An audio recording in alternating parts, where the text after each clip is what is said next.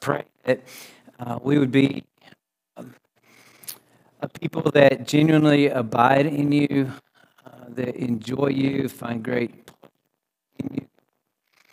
Uh, Father, I pray that uh, we would be people that victory in the uh, we just might enjoy uh, the strength and the power uh, that comes in Christ. Uh, I pray, God, that, uh, that today, as we continue uh, in our worship, in your word, that you would speak to us, God. I pray, Father, that we'd receive any kind of encouragement, affirmation We'd also receive uh, warning uh, and be willing uh, to walk in confession and repentance. Uh, so, Father, whatever you want to do in our own hearts today, I pray uh, that we would hear it, receive it, uh, and walk in it. And then, God, we pray today for what's going on in Israel. and God, we thank you just from your word in Psalms. We join with the psalmist in praying for peace uh, for Israel. Father, I pray that uh, more than anything, uh, that we would see people from Hamas, people from uh, that are Palestinian, uh, people that are Jews, uh, God, that we would see a turning of their hearts towards Jesus. And God, I pray you'll give Christians in the region a supernatural strength from your Spirit uh, to serve well, to love well, uh, and to boldly bring uh, the gospel to bear. Uh, and I pray, Father, in ways that we can't understand, but we can trust you to help. God, that you would bring victory, that you'd bring peace, and Father, that uh, there just be a wave of turning uh, towards you. And God, we know that your purposes are never thwarted, uh, nothing can thwart them. Uh, and then, God, we're grateful today uh, that you work things uh, to your end and for your glory, and we trust that today. And then, Father, I'm also grateful on this day for, as we think about Veterans Day, for those who have been faithful to serve over the years, military.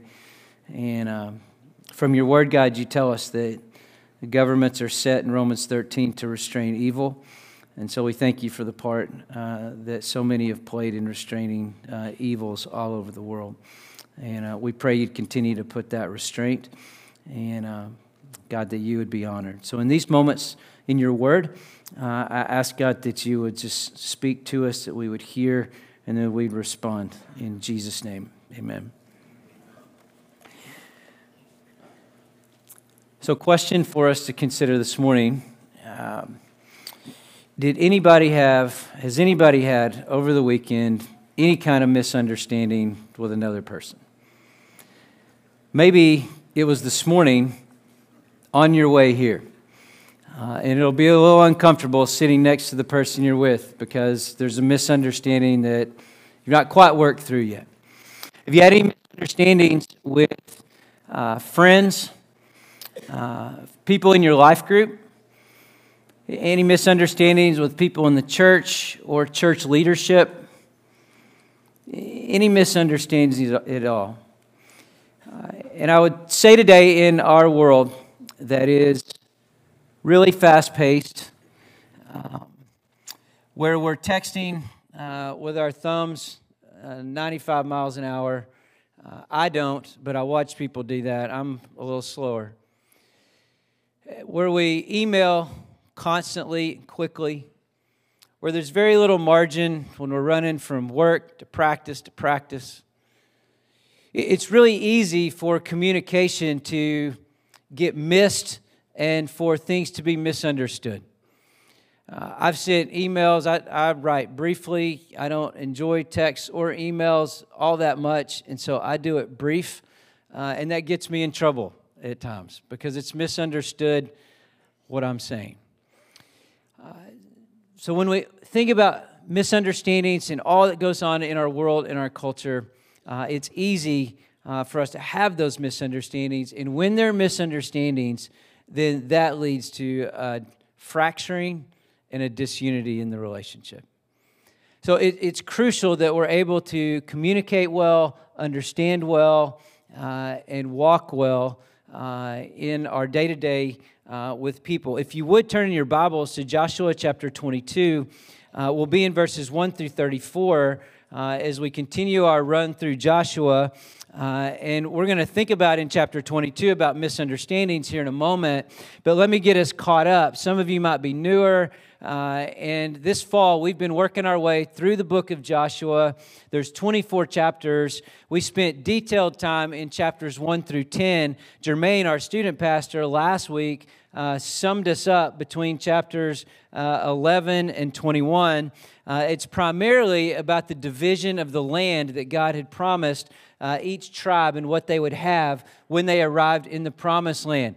I wasn't quite sure if we spent week to week, chapter by chapter, if you would keep coming back. So I thought it better that we sum up that section. Uh, and there are really great things within it as well. So, well worth uh, reading, but wanted you to know my rationale for choosing uh, to go more quickly through those chapters. Uh, and then we find ourselves today in chapter 22. Now, the overall picture of Joshua is that uh, God has promised in Genesis 12, the very first book of the Bible, uh, that there would be a land for the nation that He would create, the nation of Israel, and they would have a land that was promised to them. They wandered for 40 years for a variety of reasons after they've been delivered from Egyptian slavery. When we arrive in Joshua, it's time for them to take the land uh, that God has promised them. Uh, and Joshua is the one who succeeds Moses to lead and to take them into the land. There are a number of things that happen in the first several chapters. There's, there's good things that go on, there's challenging things that happen. But by the time we arrive here in chapter 22, uh, they have uh, basically moved across the land. The land has been divided, uh, and everyone is making their move uh, towards uh, the land that God has for them, that He's chosen for them. This is the land God has, He's chosen it for His people, Israel. Jermaine took you through a character study of Caleb in the midst of those chapters. And I think just a, a quick uh, back look at Caleb, just one idea about him that Jermaine uh, spoke of uh, diligently. Caleb, at 85 years old, was spoken of as a man that fully followed after God. We, we've been talking in Joshua about the courage to follow God. Joshua and Caleb were two men that fully followed God to the end of their days. And what more beautiful compliment could you and I receive as followers of God in Jesus Christ that whatever days give that God gives us, if it's 85 years or if it's 60 years or 20 years, whatever the years are, that what would be said about us in the end, what people would remember, is that we were fully devoted as followers of God. So that brings us into chapter 22. Things are going well. Uh, the, last the last thing that uh, is said in chapter 21 is not one of the good promises which the Lord had made to the house of Israel failed, all came to pass. All the promises of God come to pass. The promises of God are yes. We come into chapter 22, and we're, we're going to run into a little bit of trouble. And I, I think life works like this, doesn't it? All things are good until they're not. And there's a variety of reasons as to why things turn and are not good. The reason we'll speak of today revolves around misunderstandings uh, between people. It begins, however, uh, in chapter 22, verses 1 through 9, uh, with a, a core identity idea. So I want us to think about overall today about working through misunderstandings to preserve unity. Working through misunderstandings to preserve unity. Now, we live in a season of time where unity is spoken of often. The, the question we have to keep asking, though, is where do we find that unity? Where is it actually foundationally built? So much of unity today is built around a cause. It might be built around a social justice issue. It might be built around a number of things. It might be built around a person, to unify around a person. But it's important that we understand what we unify around and what drives that unity. So I want us to think about working through misunderstandings to preserve unity. And the first thought in that would be in chapter 22, 1 through 9. In order to do this, we have to identify our core identity. It's important that we understand what our identity is so we know what we're unified around and we know what we're actually trying to preserve. Let's begin. Chapter 22. I'll read some of the verses. I'll sum up some of the verses. There's 34 of them. Follow along in, in your Bibles, and then we also have the scriptures on the screen. So Joshua summoned the Reubenites and the Gadites and the half tribe of Manasseh. So he's talking to two and a half of the tribes. There's 12 tribes of Israel. Joshua is addressing two and a half of the tribes the tribes that descend from Reuben, from Gad, and then half of the tribe of Manasseh. In a moment, we'll see why there's uh, a half that's being addressed here. So there's nine and a half other tribes. He's addressing the two and a half. He said, You've kept all that Moses, the servant of the Lord, commanded you. You've listened to my voice in all that I commanded you. He is affirming them, encouraging them. You have listened. You have listened to what Moses said. You've listened to what I've said, what Moses and Joshua have both done is come from a perspective this is what God is saying to do. And he's saying, You've listened and you've done everything you've been commanded to do. You've not forsaken your brothers these many days to this day, but you've kept the charge of the commandment of the Lord your God. He, he keeps focusing on it. They have kept the commandment of God, they haven't forsaken their brothers. Why would he say that? The 12 tribes of Israel, they're brothers, they're the same ethnicity. It's 12 different tribes. But two and a half of these tribes are actually going to receive their inheritance of the promised land on the other side of the Jordan River. So, if you just, I would assume in the last few weeks, maybe you've taken a look at a map of Israel with all that's going on in the region. So, think about Israel here and the Mediterranean here. You've got the Jordan River, and then think about the country Jordan, and this ballpark's what we're talking about today. The region that is Jordan on the other side of the Jordan River is where the tribes of Reuben, Gad, and the half tribe of Manasseh will be settling in in the land that they've been given. So they're going to be on the other side of the river. That's where they were before they came across the river to conquer the land. And it would have been very easy for them to have said, you know what? We're, we're not going to get out on the fight. We already have our land over here, so we're staying put on this side of the river and you guys can go take care of the rest. But Josh says, No, you, you've been faithful to your brothers. You came across the river and you got in the fight uh, for what it is that God had to take the land. And now the Lord your God has given rest to your brothers in verse 4 as he spoke to them. Therefore, turn now and go to your tents to the land of your possessions, which Moses, the servant of the Lord, gave you beyond the Jordan. We're at rest now. We've done it. They didn't do everything they were supposed to do, as we'll find out the story unfolds. But for now, they're at rest. And then verse 5, I think, is a place we could linger a long time. Only be very careful to observe the commandment and the law which Moses, the servant of the Lord, commanded you to love the Lord your God and walk in all his ways and keep his commandments and hold fast to him and serve him with all your heart and with all your soul. This is the theme that's been running through Joshua. In chapter 1, verses 8 and 9, when we started, we, we reiterated this theme will run all through this book. So when we read a book of the Bible, we're looking for themes that run through. What, what is the author trying to get us to see?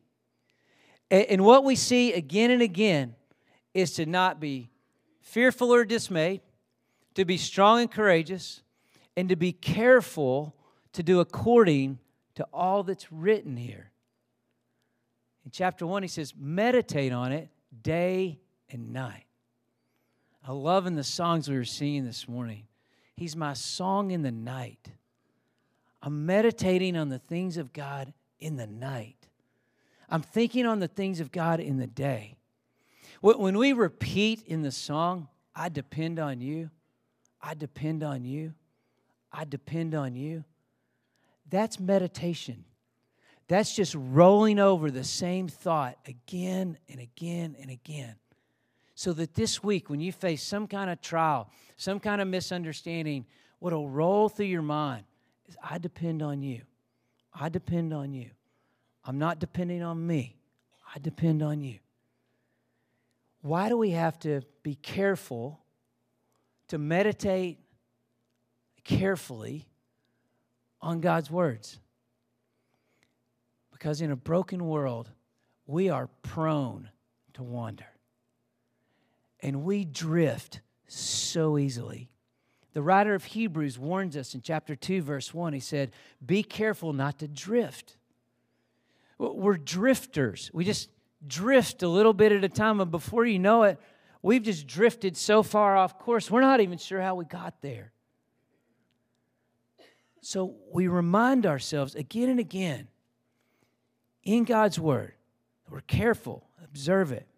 But look what he says. Check about the emphasis in here. Do this to love the Lord your God. This is to love God. When we talk about identity, he's laying out their core identity in verse 5. Our core identity is centered around God Himself and treasuring His ways. That's what unites us. That's where our unity is found in the core of who we are as lovers of God and lovers of His ways. He says, hold fast to Him, serve Him. Uh, another place I was like clinging to Him. It's as many ways as He can think to say, go all in with God. Full, fully follow Him with all your heart and soul and mind. Now, it would be easy for us to move on quickly from that and say, okay, I know that. But it would be more challenging on hearts today to say, where am I not holding on to him? Where am I not giving him my whole heart? Where am I not all in with him, clinging to him, serving him? Where, where is that? So Joshua says to them be careful that you love God and you love his ways all your heart and soul and mind. The psalmist says it this way in Psalm 86, 11 and 12. Teach me your way, O Lord. I will walk in your truth. Unite my heart to fear your name. I will give thanks to you, O Lord my God, with all my heart and will glorify your name forever. God, our prayer is that you would unite the way we think with the way we feel, with our motives and our actions, so that we're not divided anywhere within us. And we are completely loyal to you today, God. Will you do that work in our hearts? On our own, we're incapable. In Christ, it can happen. Love God, love our neighbor. Our core identity today in following God has been made known in Jesus Christ in the unfolding of God's story, He's made it known that the way to be a part of the people of God is to believe what Jesus Christ has done. God in the flesh, perfect life, crucified for our sins, resurrected from the dead, ascended, one day returning, and then He'll make all things new belief and repentance in what Jesus Christ did is the way in to being a part of the people of God. Then our core identity, before any other way we would define ourselves, is who we are in Christ as sons and daughters. And that is where our unity comes. Paul writes this in Ephesians 2.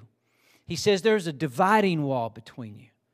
But Christ Himself is our peace, and He's knocked the wall down. And the only place where real and true unity can actually be achieved. So it's a great thing to build on culturally that we want unity. But we can take people to a really cool spot and say, yes, and that can actually be achieved in Christ at the foot of the cross. That's the one place where we can find unity is in Christ and in Christ alone. That is our core identity. And then it's a challenge, isn't it, to not drift. I was at a Young Life banquet the other night, and this one was supporting what happens in Grapevine, Colleyville. Uh, Southlake has excellent Young Life going on. HEB does. Uh, other places. So many in here uh, are actively a part of Young Life, helping teenagers uh, to know Jesus by deeply investing in them relationally. The speaker the other night said this A Fuller Institute study says that for our teenagers to have the best chance for their faith to stick in them, for, for them to be, verse 5, to love God with all their heart and to follow Him, and then later, as the story unfolds, to know Jesus, the best shot is when there's five adults that are in their life that love Jesus, know Jesus, are following Jesus, and are helping your child follow Jesus. Now, is that a rule? If you don't have five, you have four or two or three, it's not going to happen. No, but in general. And, and here's why I think that's so critical to understand. You and I are being discipled 24 7. Discipleship's normally a term we take from Scripture, we usually apply it just to Christians. We don't really think about it as a whole thing going on everywhere we are. But 24 7, you and I are being discipled by someone. For example, when I substitute taught in the school district here, kids are on TikTok scrolling hours all day long. They are being discipled by whoever is on TikTok in any given moment. They're being decided, their mind is being shaped by something. That's an example. So, how important is it that we have adults following Jesus, willing to make the investment in students so we have the best shot at the faith sticking in that student? Could, could we possibly consider as adults to maybe cut some hobby out, cut something out so that I actually have the margin to get in the life of a student. And an hour a week probably isn't going to cut it. It's relationship. It's relationship. And relationships take time. It's not an hour in a book each week, it's relationship. So that together we can be brothers and sisters, our core identity in Christ, as we treasure Him more and more, we're more and more about the ways of Christ together. So this core identity, it's, it's, a, it's a big piece to understand uh, how we work through misunderstandings. In verses 7 through 9, Joshua blesses them. He sends them on their way. He gives them plenty of resource to work with that they've accumulated in their conquering uh, of, their, of the land. Uh, and so they're going in a good way as they head towards uh, and across uh, the Jordan River to their land. Now, again, as I said, things are good until they're not. And just as uh, in this moment things are so good in who they are, then all of a sudden uh, things are not good. Uh, and, and when we're in, we know what our core identity is, we want to be careful to maintain and preserve that unity in the core of who we are. And Paul says in the scriptures in the New Testament that we already have unity in the Holy Spirit. We already have it. What our task is, as followers of Jesus, is to maintain the unity that's there. And the way we maintain it is to work through misunderstandings and conflicts with people. How many people have left a church because of a misunderstanding in a life group or a misunderstanding from a pastor? How many times have we possibly sat out there, drifted for a moment, heard one phrase that someone up here said, and all of a sudden you're mad? Now, you might have heard the right thing and, and you're just mad about it. But it could be something that was misunderstood Because we all bring backstories to what we're hearing. We bring our personal experience, we bring the way we think, we bring our personalities. That makes the whole thing a challenge. So, this will be a lifetime of figuring out how we work through. So, how do we do that anchored into God's word here? Uh, and the way I framed it up here is to get clear on the real problem. Uh, oftentimes, we don't even know what the real problem is that we're working through. So, let's take a look at their dialogue between verses 10 through 29 uh, and see what things we can glean uh, that are helpful for us uh, on what uh, the real problem is and how they handle it in ways we can handle it in our own scenarios today. Verse 10 When they came to the region of the Jordan, which is in the land of Canaan, the sons of Reuben, the sons of Gad, the half tribe of Manasseh, they built an altar there by the Jordan, a large altar in appearance. So they're headed towards the river. They're about to head across the river, but they pause for a moment and they build this large, imposing altar. And in the flow of this story, we're not told why they build the altar. We're just told they build an altar. And so we don't have any idea what the why is behind it. But apparently it was a problem. In verse 11, the sons of Israel heard it. So this is the other nine and a half tribes. And they heard it. And notice what happens here. They heard it. Somebody got the news or saw it or something, and they came back and told the nine and a half tribes. I don't know if it worked then like it works now, but as soon as something's heard, we want to be the first ones to be the news source, get it out there, whether we know all the truth behind it or not. They heard it. They had trouble with it. Thank you. they heard it. It was bothersome to them. Uh, and Siri's helping us out. I love it. So, this is what they do in verse 11. Uh, they hear about this altar being built, uh, and then in verse 12, they hear it. And when the whole congregation of the sons of Israel gather themselves at Shiloh to go up against them in war, it feels like a little overreaction. Keep in mind, these are the same people who were fighting together for years to take the land. They were side by side. Joshua's just blessed them and told them, You've been faithful. And now a civil war is about to erupt in no time flat. And you know what? We're not too terribly different. We hear something, we don't really know everything about, behind it, but we assume something and we get really angry and the fight is on. We're pretty similar to what's unfolding.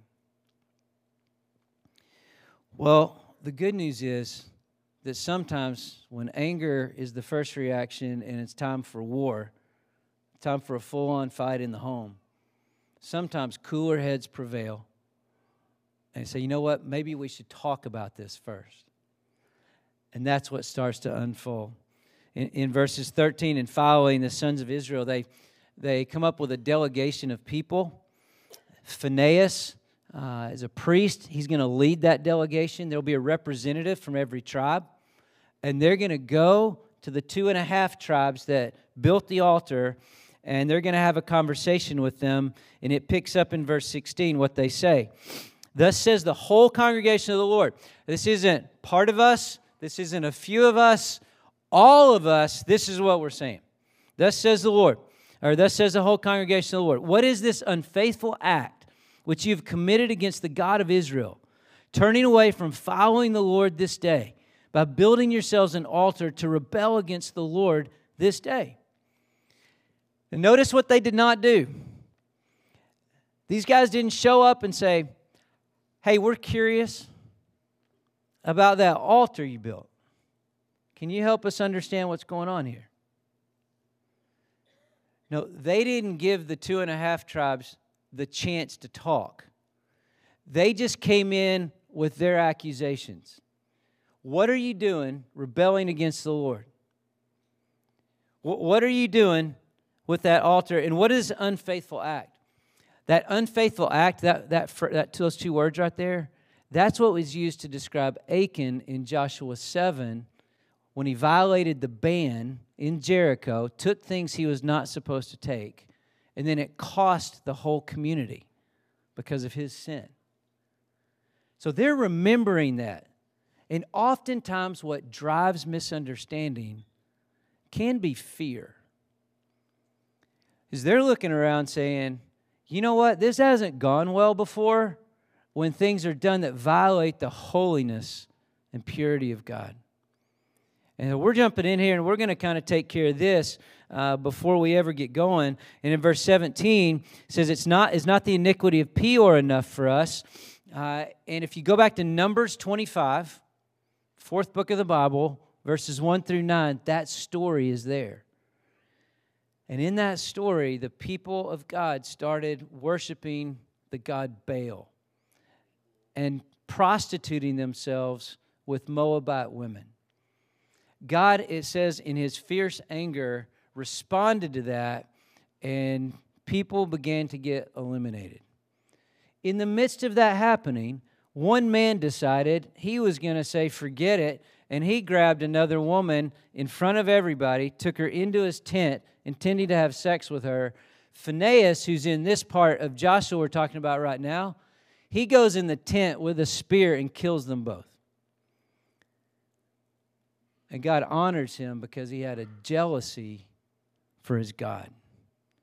God is not to be profaned. I know that can be bothersome, God is a holy God.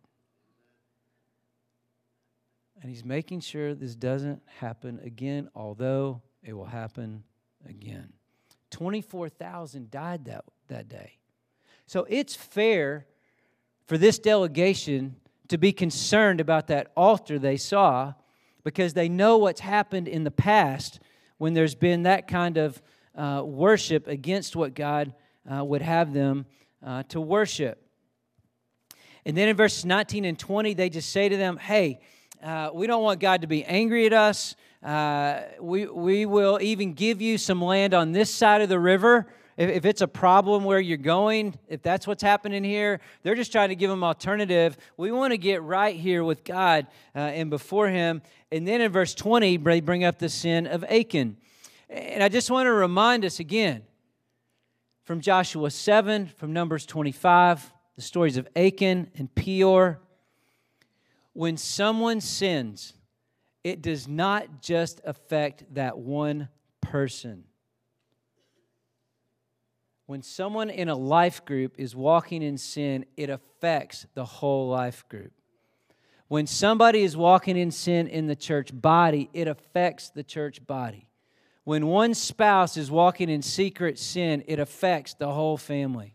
When one child is walking in rebellious sin, it affects everybody.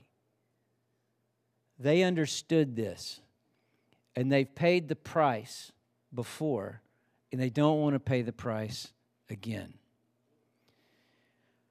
Well, the good news is the story as it keeps going, we're just kind of getting the accusations here. We're hearing their solutions for hear them try to work through it, but we still haven't heard why they built this altar. We want to be careful about assumptions. Only God knows the true motives of the heart. Now, we can sometimes guess right and other people based on experience. So I'm not saying we can't. But at the end of the day, God is the only one that knows the motives of the heart. And when we make assumptions and accusations, we don't know if we're right or not. We might be right, but there might be a better way to get there. So finally, they get to talk sons of Reuben, all of them, they, they start talking. Verse 22 the mighty one, God, the Lord, the mighty one, God, the Lord. Isn't this cool that the first time they get to talk, they are just praising God? Now, that's what it looks like to us, and that is what's occurring. But one thing I read and study, there's not always, very often, a piling up of words like this of God in the scripture in Old Testament. They were probably agitated that the benefit of the doubt was not given to them. And they said, the mighty one, God the Lord, the mighty one, God the Lord, He knows. God knows. He knows our heart. He knows why we've done what we've done. And then they say, look, if we've been rebellious, then kill us. And I love that because they're owning it. They're owning what they've done. They're saying, look, if it's true what you're saying about us, then yes, take us out. Don't preserve us today. But then in the next few verses, they start to explain this is why we did it. We realize we're going to be on the other side of the Jordan River. And when the generations start to pass, we don't want our sons and our children to be thought of as not the people of God, that only the people of God are on this side of the Jordan River and between the Mediterranean. So their motivation was to build something that would be a reminder that they are all the people of God on both sides of the river. And it was big enough where you could see it from both sides of the river. And so for them, it wasn't to offer sacrifices that weren't supposed to be offered. There was a tabernacle. That is where that was supposed to happen. And the nine and a half tribes were defending that. But he sits here on the other side. They say, No, that's not what we're doing. We're just, we just want the generations that follow us to be included. They were fearful also. They were fearful that their kids and grandkids would not be thought of as the people of God. Now, aren't we similar? If your core identity is in Christ, don't you desire for your children and your grandchildren to be followers of Jesus? Wouldn't we want to say with the psalmist in Psalm 45 17, I will cause your name to be remembered in all generations? Therefore, peoples will give thanks forever and ever. The generations are spoken of again and again and again in scripture. They're, they're just, they just want their generation of kids to be okay. So, verse 27, they said, We did this to be a witness between us and you. And then he ends it emphatically by saying, verse 29, Far be it from us that we should rebel against the Lord and turn away from following the Lord this day by building an altar for burnt offering, for grain offering, or for sacrifice, besides the altar of the Lord our God, which is before his tabernacle. All we did was make a copy to be a witness and a reminder of what it is uh, that God has done and that we're included in it.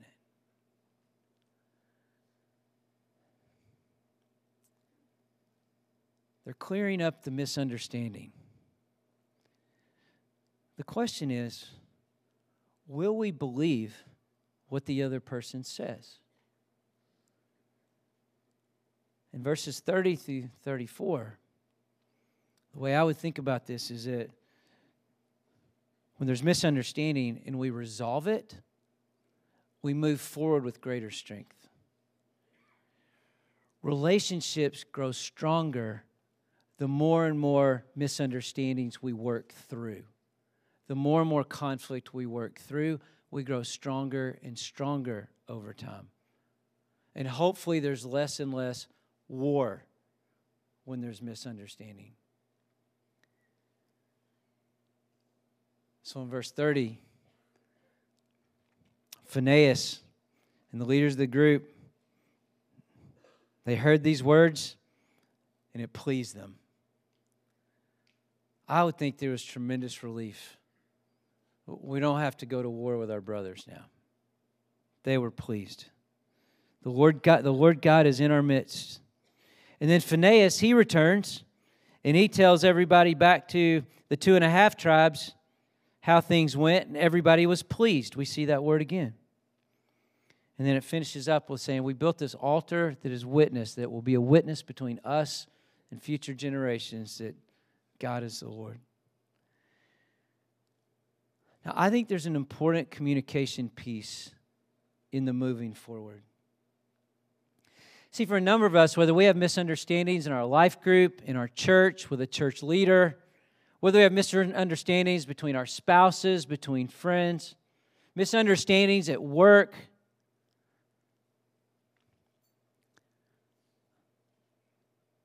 we'll oftentimes go talking to a bunch of people about that problem before we ever go to that person. And then we resolve with the person, but we forget to go back and tell all the other people that we had spoken to about the resolve. And that this person actually wasn't as bad as I thought they were. This isn't really what they meant. Or maybe they were as bad as I thought they were, but we've at least worked through it. See, there's an important go back around and communicate the pleasing, resolving work that God has done. It could be why the Proverbs tell us that it's wise for a person to restrain their lips. Because the fewer people we engage in problems, the more likely we can actually resolve them and have good closure. The more people we include, the more difficult it is to work back into that grouping. So, what are some things we can learn here? I think there are some things to take away from this that are that did not happen. 1 Corinthians 13 says that love, part of what love is, is to believe the best about someone. So I think one thing we can learn here is when there's misunderstandings, could I first believe the best about them before I believe the worst about them? Could, could I believe that, you know what, maybe I just misunderstood? And so I want to go to the person and say, Can you help me? When I, when I received this text from you the other day, I received it as harsh and it's kind of undone me for a couple of days. I'm sorry, one, that I didn't come to you sooner and clear it up. But can you help me understand what you meant when you wrote X? We can do the same thing, emails, work, whatever, but can I just help me understand? I want to believe the best about what's happening here. And then we go from there. I think the second thing that we learn here is to uh, not assume. That's really not fair to the other person. And we're in a lifetime probably of this cycle, by the way, because of our deceptive and broken human hearts. But again, we can move through them more quickly as we move through time. So those things are, are important. And then I wonder wouldn't it be cool if when we have misunderstandings and conflict, we work through them, that later when we're triggered maybe by that thing, and depending on the degree of things in relationships, we all get triggered by things. It's fair. My counselor says there's emotional residue. You can forgive, but there can still be emotional residue left over.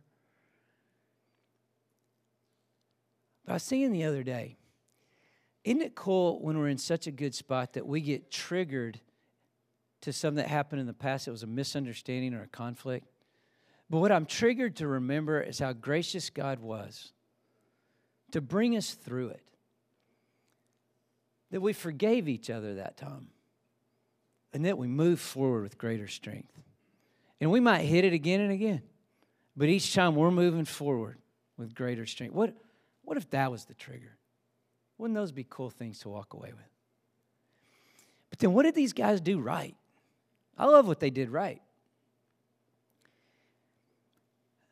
They saw a problem and they reacted poorly at first, but dialed it back. That's good. And then they went and they went face to face. That's how you resolve problems, is going face to face. So they did that. It was clunky. Could have it might have been better without the accusations, the assumption, all that. But bottom line, they talked, the other ones talked, they walked away good. Isn't God gracious that He works through our own dysfunction when we don't do it exactly the way a book tells us to do it? And then again, I would say that communicating back to the people involved or that had gotten had been brought into it to communicate to them hey look what god did here to resolve this these are some good things for us and we work through our own misunderstandings with people that we learn from walking through the scriptures. Two resources I want to recommend to you. Uh, one is called Every, uh, Resolving Everyday Conflict. We just taught a class on this. Steve Mills and Chuck Finney did. About 30 or 40 people went through it. It's a fantastic resource. uh, for any kind of conflict resolution. Uh, it's biblically anchored. Uh, it is uh, really well thought out. He wrote a really thick book called, I think, The Peacemakers, something like that. And I think he figured out most people probably weren't going to buy and read it. So he got it down to where most of us would take a stab at it anyway. Uh, but it's very practical, very helpful, very much anchored down in Scripture. And then if you like a little more uh, thickness to your books, uh, Instruments in the Redeemer's Hands by Paul Tripp, fantastic in helping us work through uh, communication, conflict, uh, and how we can all be counselors with one another, uh, and just tons of practical and biblically anchored ways to walk in that. But I want to give you this thought and challenge with a question that I began with in light of this passage. When you and I came to know Jesus Christ, if you know him today, what God did at the cross, he reconciled us to himself. And he took a dead heart that you and I have and made it alive. That's power. But the, in the cross, what Christ did is not just for when we were saved. The same power to reconcile that God did at the cross to save us is the same reconciling power you and I lean on, abide in, depend on today. And the only way I'll be able to walk healthily through misunderstandings that preserve unity is when I lean into the reconciling power of God and know that just in the same way He reconciled me to Himself, He can reconcile me to you. We're leaning on the power of Jesus to reconcile, to enable us to reconcile with those with whom we have misunderstandings. Now, is there anybody that you won't sit with at your kid's game because of some kind of misunderstanding with them. They're there, but you make sure you don't sit on that part of the bleachers. Is there anybody in a life group you were in in the past or currently in? You don't go as much anymore because somebody said X. And I'm not really sure I'm game for that. Did you ever talk to them about it? Have you ever left a church because you heard a pastor say something, but you never went to him and had a shot at saying, Hey, this is what I understood you to say. Help me understand if I heard that right. And again, you might have heard it correctly, and it's time to move on. Or maybe you didn't. Because you know your family so well, are there assumptions being made right now that really are not why this current misunderstanding is happening.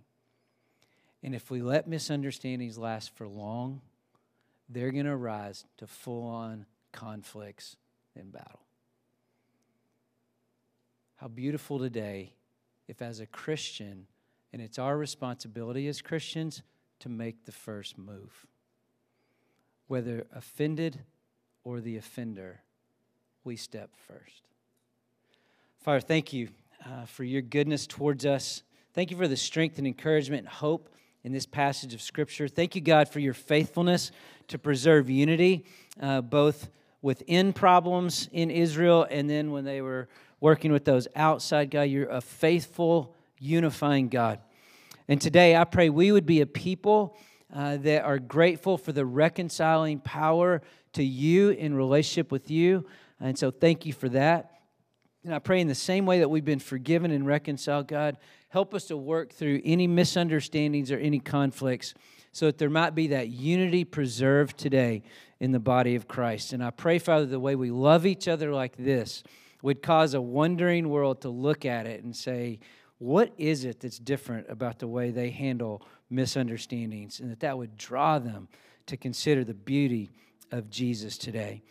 Uh, so, Father, I pray uh, that we would uh, be faithful to be affirmed and encouraged today, uh, that we would be willing to receive conviction in anything you bring to mind to take care of, and that we'd treasure you in such a way that we'd act on it in a way that brings love and reconciling to bear. So, Father, I pray in these moments as we consider and as we sing and worship you, God, uh, that you would seal these things in our hearts in a way uh, that our love for you would increase and our treasuring of you would do all the more. In Jesus' name.